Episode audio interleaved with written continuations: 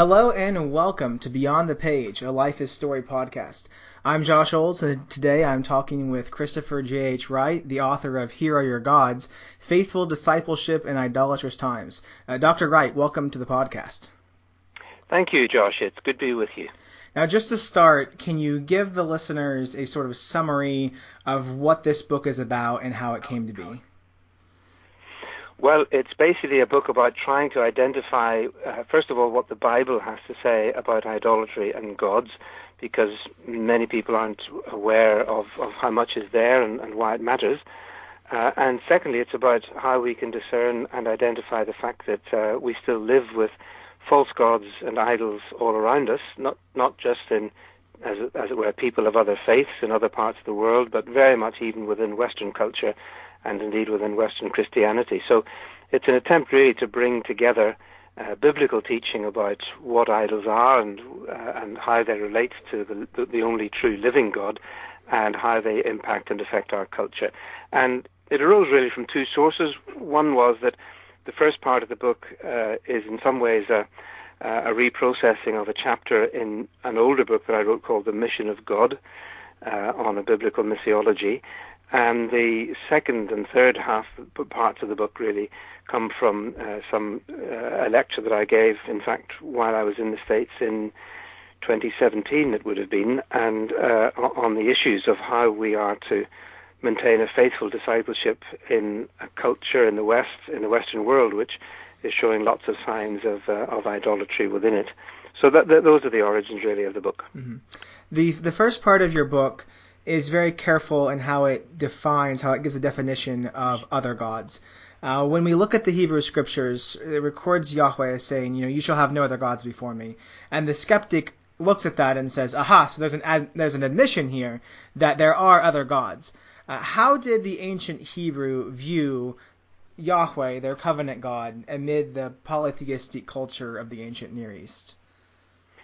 Well, I think it d- depends a little bit whether you ask the average Israelite at any particular time in Israel's story, as the Old Testament shows us, or whether we're talking about the canonical faith of Israel as revealed by God and then uh, you know, embodied within the Scriptures. I mean, the Old Testament makes no, uh, well, it's embarrassed about it, but it doesn't hold back at all in saying that uh, the, the average Israelites for many centuries continued to mix their worship of Yahweh, the God of Israel, with going after other gods, the gods of the people around them, particularly the gods of Canaan, but then later on um, also in, in, as well incorporating the gods of Assyria or the gods of Babylon. But when, in, in my view, when we look at the very earliest um, documents within the Old Testament, we can see that the, the revealed faith was that what God was seeking to teach them was that there really is only one true God, and that is Yahweh. It's not just that there's only one God, as if it was a kind of philosophical axiom, but rather uh, that Yahweh alone is God in heaven above and in the earth beneath, quoting directly from Deuteronomy, and there is no other. And it's hard to see where else there is to be God in if Yahweh is the God of all creation and in all creation. So I think there is a, a, a monotheistic Yahweh only thrust from the earliest time in Israel, but it did get overlaid with um, the fact that the, the Israelites, you know, went after other gods. The point that some of those Old Testament scholars want to make, and I think um, in some ways they are not only mistaken but somewhat uh, patronizing, if I can say, is that even to talk about other gods, as in the verse you quoted, you know, um, you shall have no other gods, or even referring to other gods, assumes that they exist in the same way that Yahweh exists.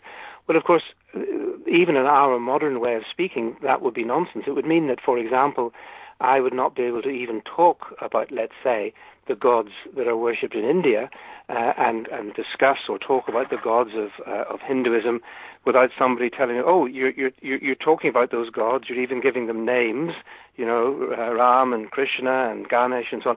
You must believe that they exist. Well, no, I, I'm talking about the phenomenon, the, the empirical fact that people do claim to worship uh, these gods. That doesn't mean that I believe that they are realities in anything like the way we speak about the living God as a reality. Um, so even the Apostle Paul was able to make that distinction, wasn't he, in 1 Corinthians 8, when he says that uh, there are many so-called gods and lords, Uh, he could see them all around in the city of Corinth. There were temples with statues in them. So yes, uh, there are many so-called gods and lords, but we know, he says, that there is only one God the Father and one Lord, Jesus Christ. So it's, a, it's an important distinction, I think, that the Bible makes. Mm-hmm. It, it's an important apologetic that remains today for how we speak to those of other faiths regarding those other gods. Um, it, you know, I, I think it, it, changes if we if we have the viewpoint of um, these these gods don't exist. We won't even there. There's like if all you say is, "Well, my God is the one true God." End of story. Uh, there's not as much of a conversation to be had about the nature of those other gods or how the the Christian uh, Judeo-Christian conception of God is different than surrounding cultures, surrounding nations throughout the centuries. Yes, that's true. I mean, I think it, it, it is important in any interfaith dialogue to uh, respect and, and be, be sensitive and careful in the way one speaks about uh, the gods of other faiths in terms of what uh, is both believed and is very precious uh, emotionally and spiritually to, to people who, who worship them. I mean, it, it fascinates me that in the, in the New Testament, in the book of Acts, we know that the Apostle Paul clearly preached, uh, and his enemy said that he was preaching that there is no God but one, uh, and that these uh, others are false gods.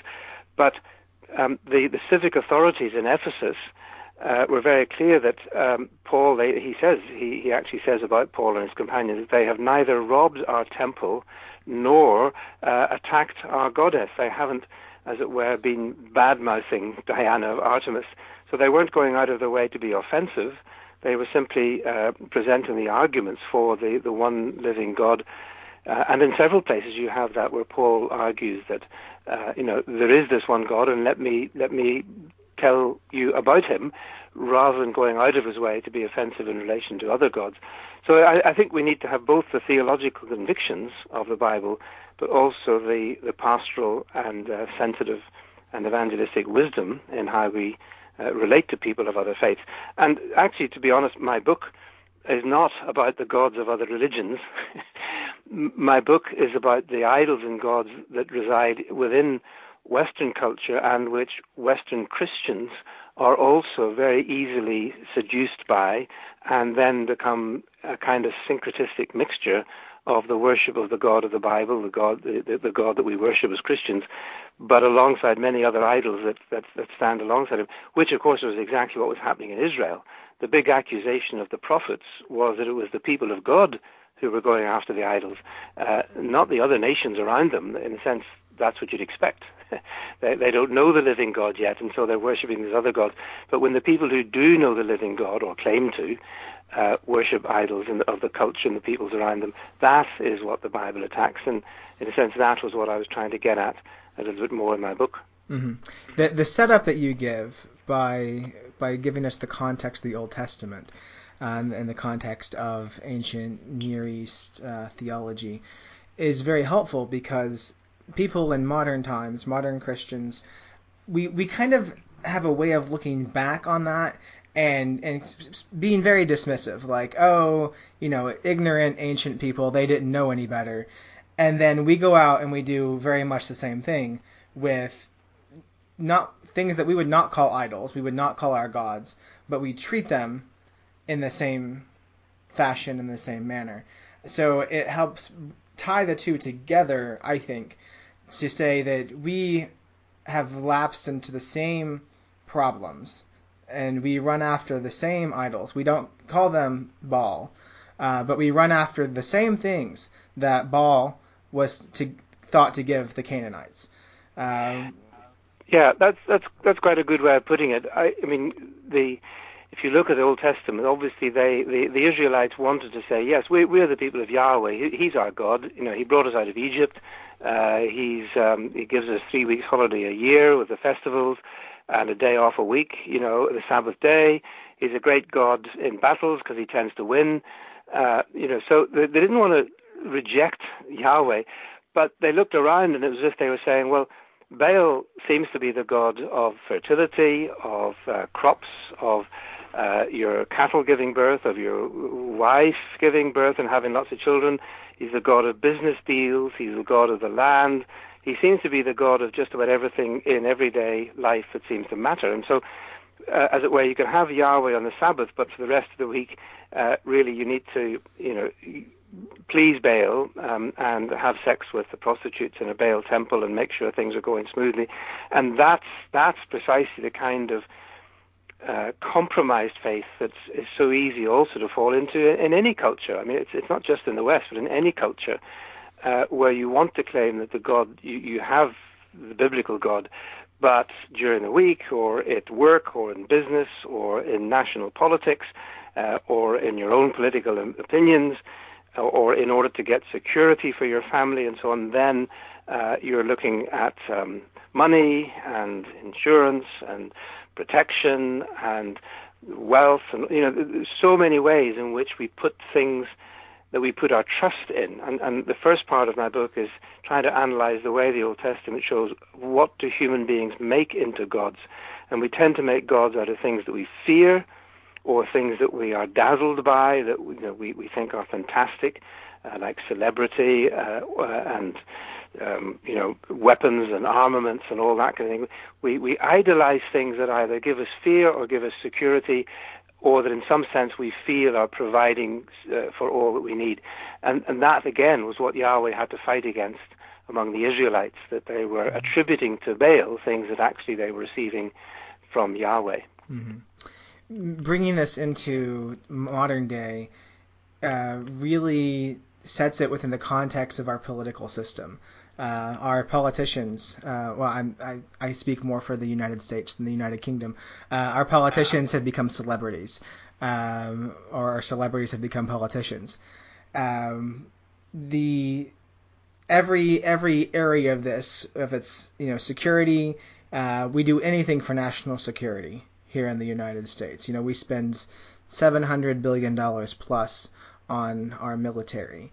Um, we forego any number of liberties in the name of national security.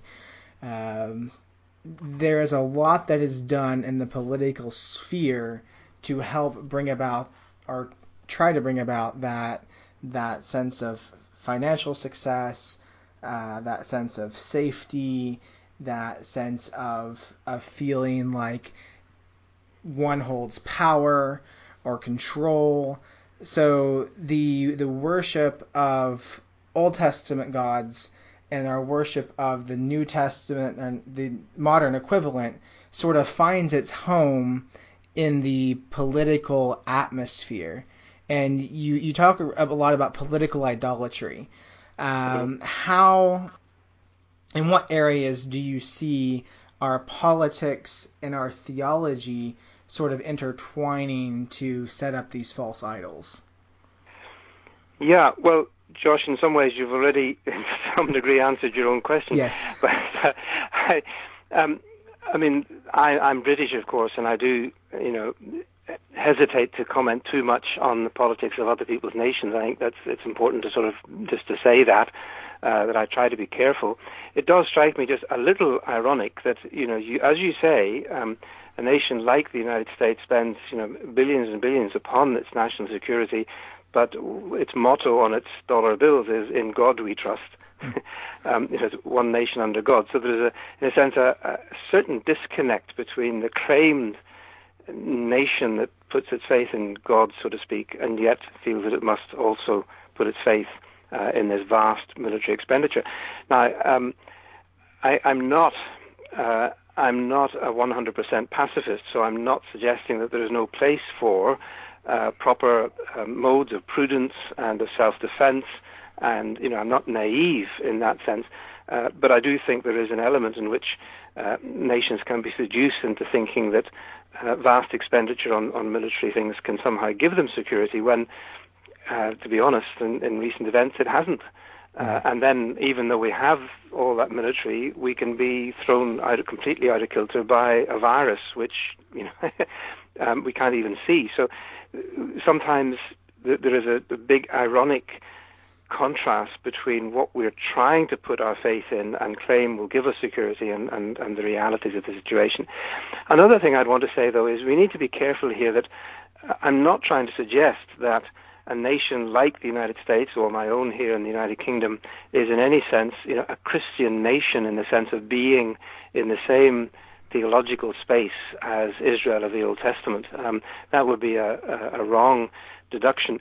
What I do try to say in my book and other books I've written is that the Old Testament provides us with uh, the criteria by which God judges all nations, not not just His own nation, mm-hmm. so that there are principles and paradigms and patterns of what does God require of rulers, what is God's demand for justice in society, and so on, and, and that is something which is uh, you know, books like uh, Proverbs and the prophets and, and other places show is not just for Israel only, but is God's concern for the whole human race. So therefore, it seems to me that we can take some of what God said to Israel, which were supposed to be a light to the nations, and which God had called in Abraham to become a blessing to the nations, and say, if if the scriptures show us both God's demands on human authorities, political authorities, and also shows us the idols that politics often goes after, then the, these are things that we can set alongside what we might call secular politics in our nations. And say, well, look, uh, if God is consistent, then these must be things that God still disapproves of or hmm. wants to expose. These must be the ways in which God wishes politicians and governments and presidents and prime ministers to work and operate. And where they aren't, then I think the church has a role to, to step into the prophetic place where the prophets in the Old Testament did, in fact, confront political authorities and said, look, this is exactly where you guys are failing. You are not behaving as God requires, and you're going after the idols of, of this and that and the other, including international alliances and finding your security in everything else except in God and and then they bring that critique. So it's more on that argument by analogy and by example and paradigm that I'm, I'm making the case, rather than in any sense suggesting that somehow um, even a politician who claims to be a Christian is somehow in the place of a king of Israel in the Old Testament. Mm-hmm. Well, I think we, we look to the Old Testament, and a fair amount of prophecy uh, is dedicated not to the judgment of Israel and Judah, although it is definitely there, uh, but judgment of the surrounding nations as well. That God, as um, it, God is sovereign over all these other nations, whether they worship Him or not, or not. Uh, whether He is the covenant God, covenant God of them or not. And um, a couple years ago, I I went on like a, a year long study of the Book of Amos, and it really changed a lot of how I viewed the intersection of theology and politics to see how, especially those the oracles of Amos at the very beginning, the first few chapters of the book, uh, yeah. on how the surrounding nations are called out for their sins one by one by one by one. And you have to imagine that as Amos is preaching these messages of judgment to the surrounding nations, that Israel and Judah are excited because the nations that are surrounding them are finally going to be judged. And then yeah. you get to the, you know, the, it's circling around and around and around and around, and you get to to Israel and Judah, and Yahweh saves the strongest judgments for them, and to yeah. say that I put you in the center of all of this to be you know the light of the world, to be the city on the hill, to use New Testament metaphors. Mm. Um, I put you here in the center of all this. You are also responsible for the sins of these nations because you did not uphold the, your own covenant. Uh, you you are not that change that we were that you were supposed to see, uh, yeah. and that that really made me change how I thought about how involved and, and the way in which a Christian should be involved in politics, and to say that um, you know God is a God of judgment, and um, I've seen. Um, obviously, the United States had a very a rather important election uh, on on ten days ago, so Tuesday before last, and we're still we're still counting the votes. It's it's I, I don't know how it's I, we we know how it should turn out. Um, I don't know what legal challenges will present itself uh, until the results are certified and the electoral college votes and all the other idiosyncrasies of American politics yeah. has to happen. Um, but yeah, the day after, so many of my Christian friends on social media were saying various versions of, well, whatever happens, God is still on the throne. And, you know, I just wanted to be like, yes, but you understand he's a God of judgment, right? Like you mm-hmm. understand, yeah. you understand that he can be on his throne and that you know that, that that's not necessarily meaning that that whoever becomes president is a blessing from God or you know God could ordain this person to be president for our judgment and not for our blessing. It's interesting you should say that because uh, that's actually what um, John Calvin more or less did say on the basis of Old Testament that when God puts the nations under judgment, He gives them foolish or wicked rulers. Uh, that, that the, the uh, wickedness of, of rulers can, in fact, um, hasten um, the, the, collapse of a nation or an empire uh, or a civilization. we see that as, as, running right through the Old Testament is the story of the rise and fall of empires.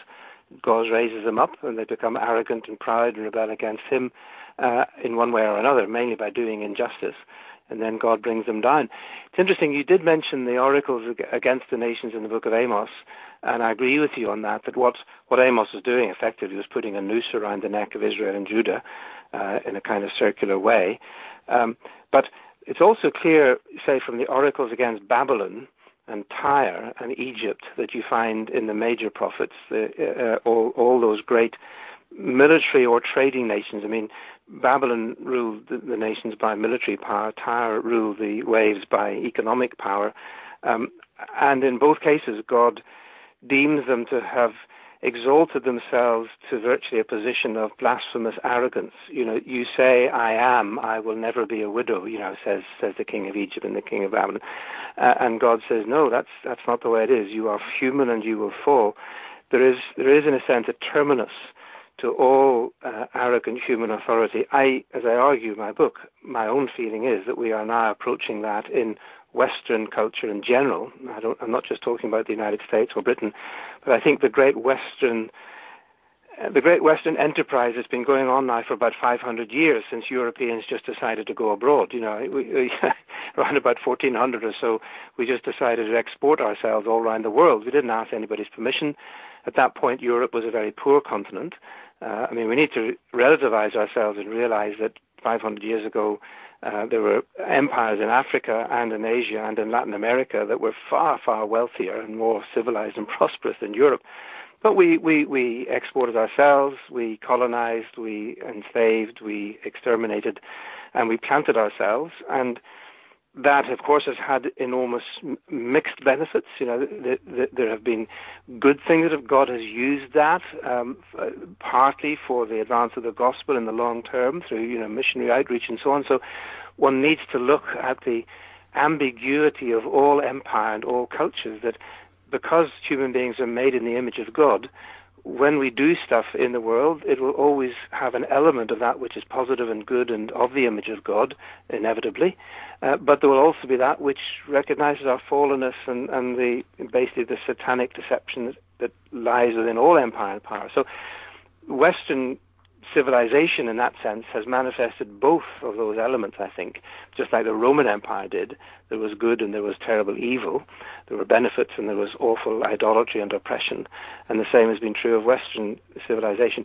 So I think there comes a time in which God says, look, if you'd only read the Bible, you would see that the, the time comes when God says enough is enough. Uh, and he gives up, he, he, gives us up, as it were, as Romans 1 puts it, mm-hmm. uh, to the consequences of our own sin there's something of that, I think, happening in, in Western culture these days, um, um, which doesn't stop us praying, which doesn't stop us saying, as your friends are saying, oh, God is sovereign. But God being sovereign doesn't mean, therefore, He's going to just do everything we want to happen because we'd like this or that to happen.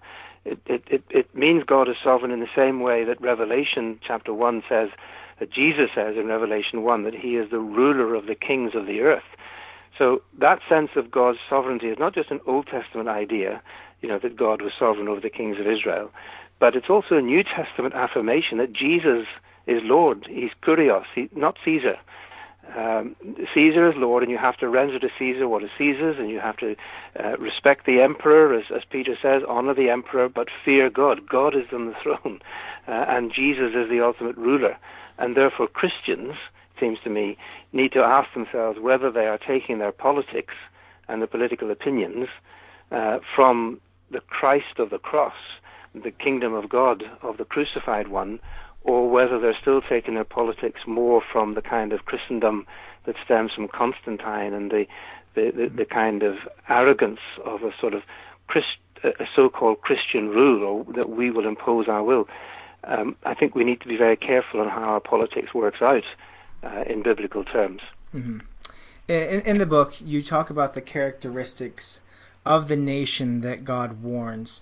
Uh, the, the, nation that God has warned is nearing judgment, and some of the the characteristics that you highlight are historic and systemic violence, increasing poverty and inequality, forms of uh, populism and nationalism, ecological devastation, and a war on truth. When I look at the United States today, Christians in the United States, and I'm, I'm thinking specifically of white evangelical Christians, our history is sort of one of defending those things, of downplaying historic violence uh, from slavery uh, and, and the uh, genocide of indigenous peoples, of downplaying systemic violence in terms of police brutality against our black brothers and sisters, uh, of downplaying increasing poverty and inequality and instead championing capitalism, of enjoying populism and nationalism and really combining the uh, flag of the nation with the the the church, downplaying ecological devastation and um, global warming, and even now a war on truth on on really not adhering to certain tenets of objective truth. How I, I know that you speak as a, as sort of an outsider to the American white evangelical church, but I'm like point by point, I feel like we've gotten it 180 degrees wrong.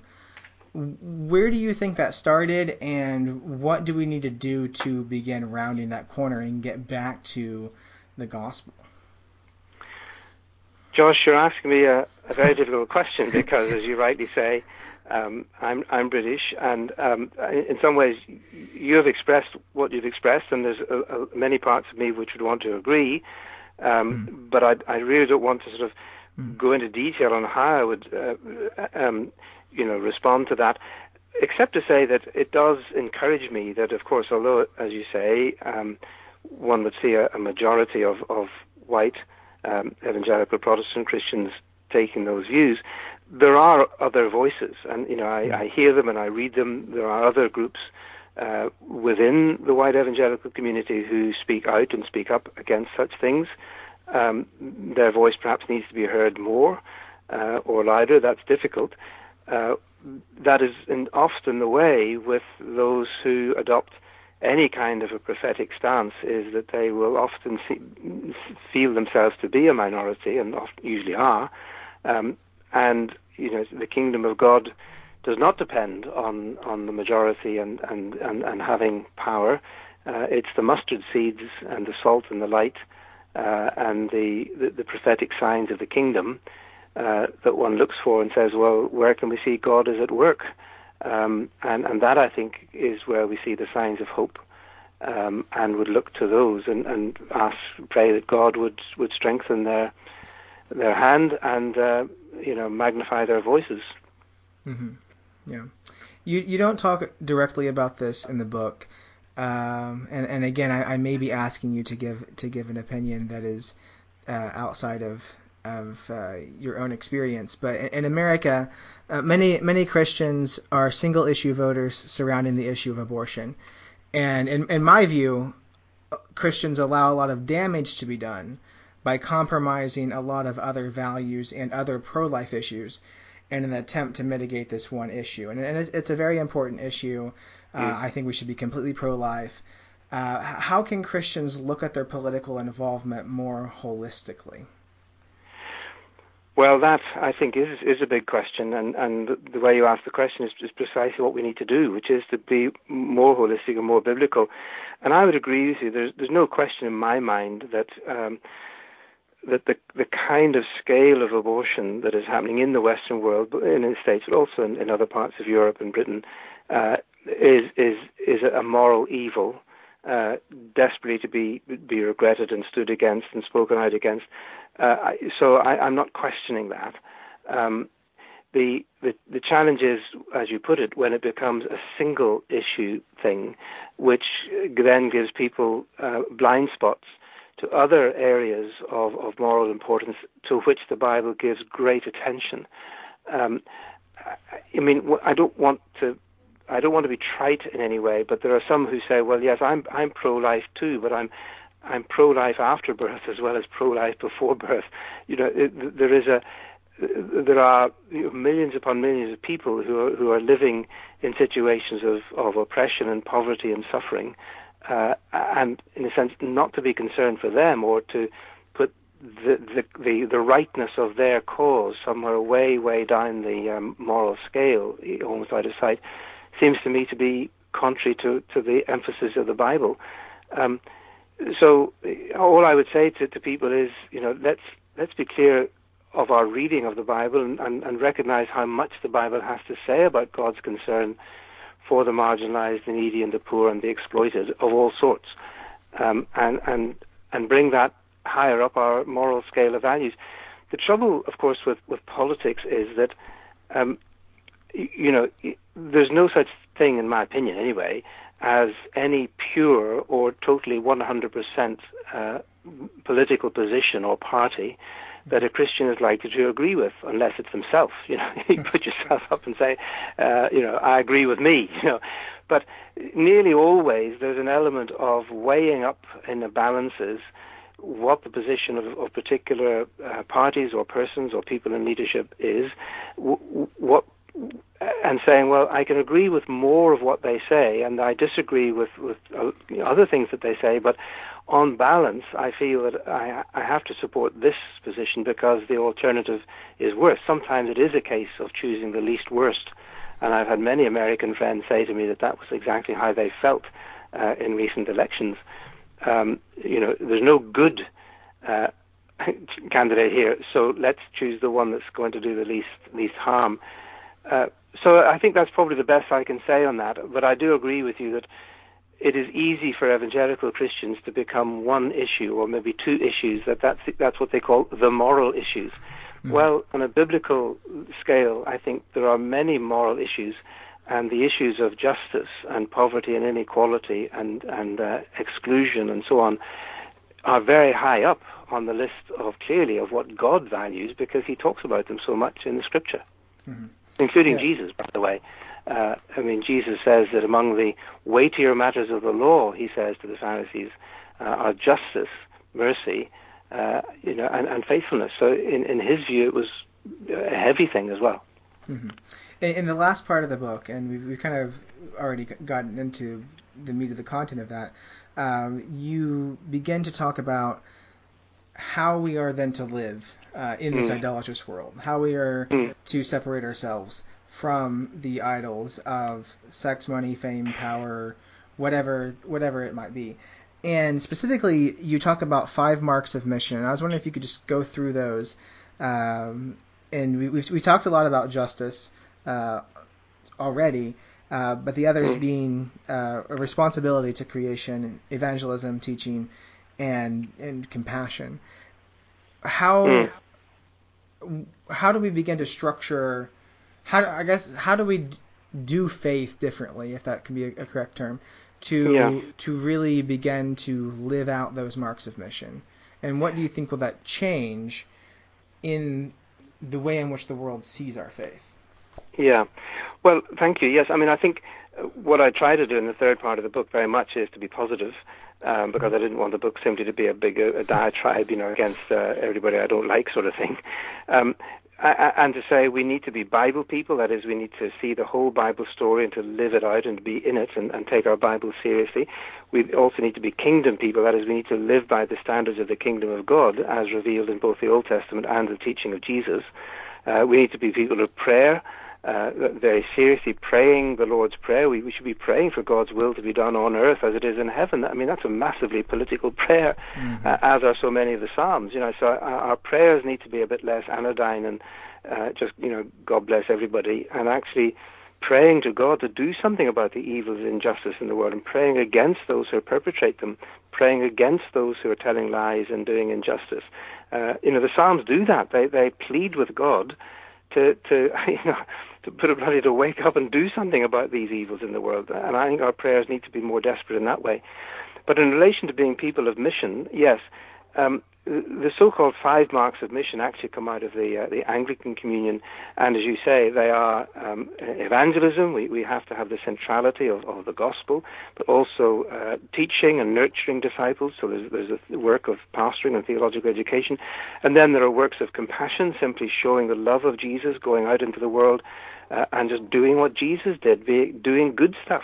Uh, and I'm amazed, by the way, at, at the response to the COVID pandemic in some of the poorest parts of the world, and the response to the refugee crisis, for example, in a country like Lebanon, which is a, a devastated and poor country uh, with huge problems, and yet the Christian churches there have, have reached out sacrificially and incredibly generously to Syrian uh, Muslim refugees who were their enemies uh, years ago and are seeing remarkable fruits in terms of not only people being loved and cared for, but many, many of them coming to faith in Jesus simply because Christians have loved them.